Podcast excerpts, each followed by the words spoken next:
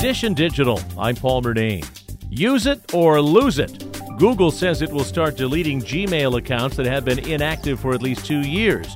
Not only will you lose access to email, but also content stored within Google Workspace. That includes Google Docs and Photos. The change only affects personal accounts, not accounts for schools or businesses. Google is making the move for security reasons. Inactive accounts are more likely to be compromised because they're using old or reused passwords. Accounts that were created but then never used again will be the first to go. Google will send out multiple notifications in the months leading up to a deletion.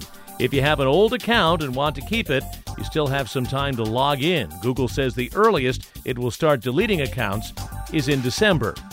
Dish and Digital, I'm Paul Murnane. And for more, click on podcasts at WCBS880.com.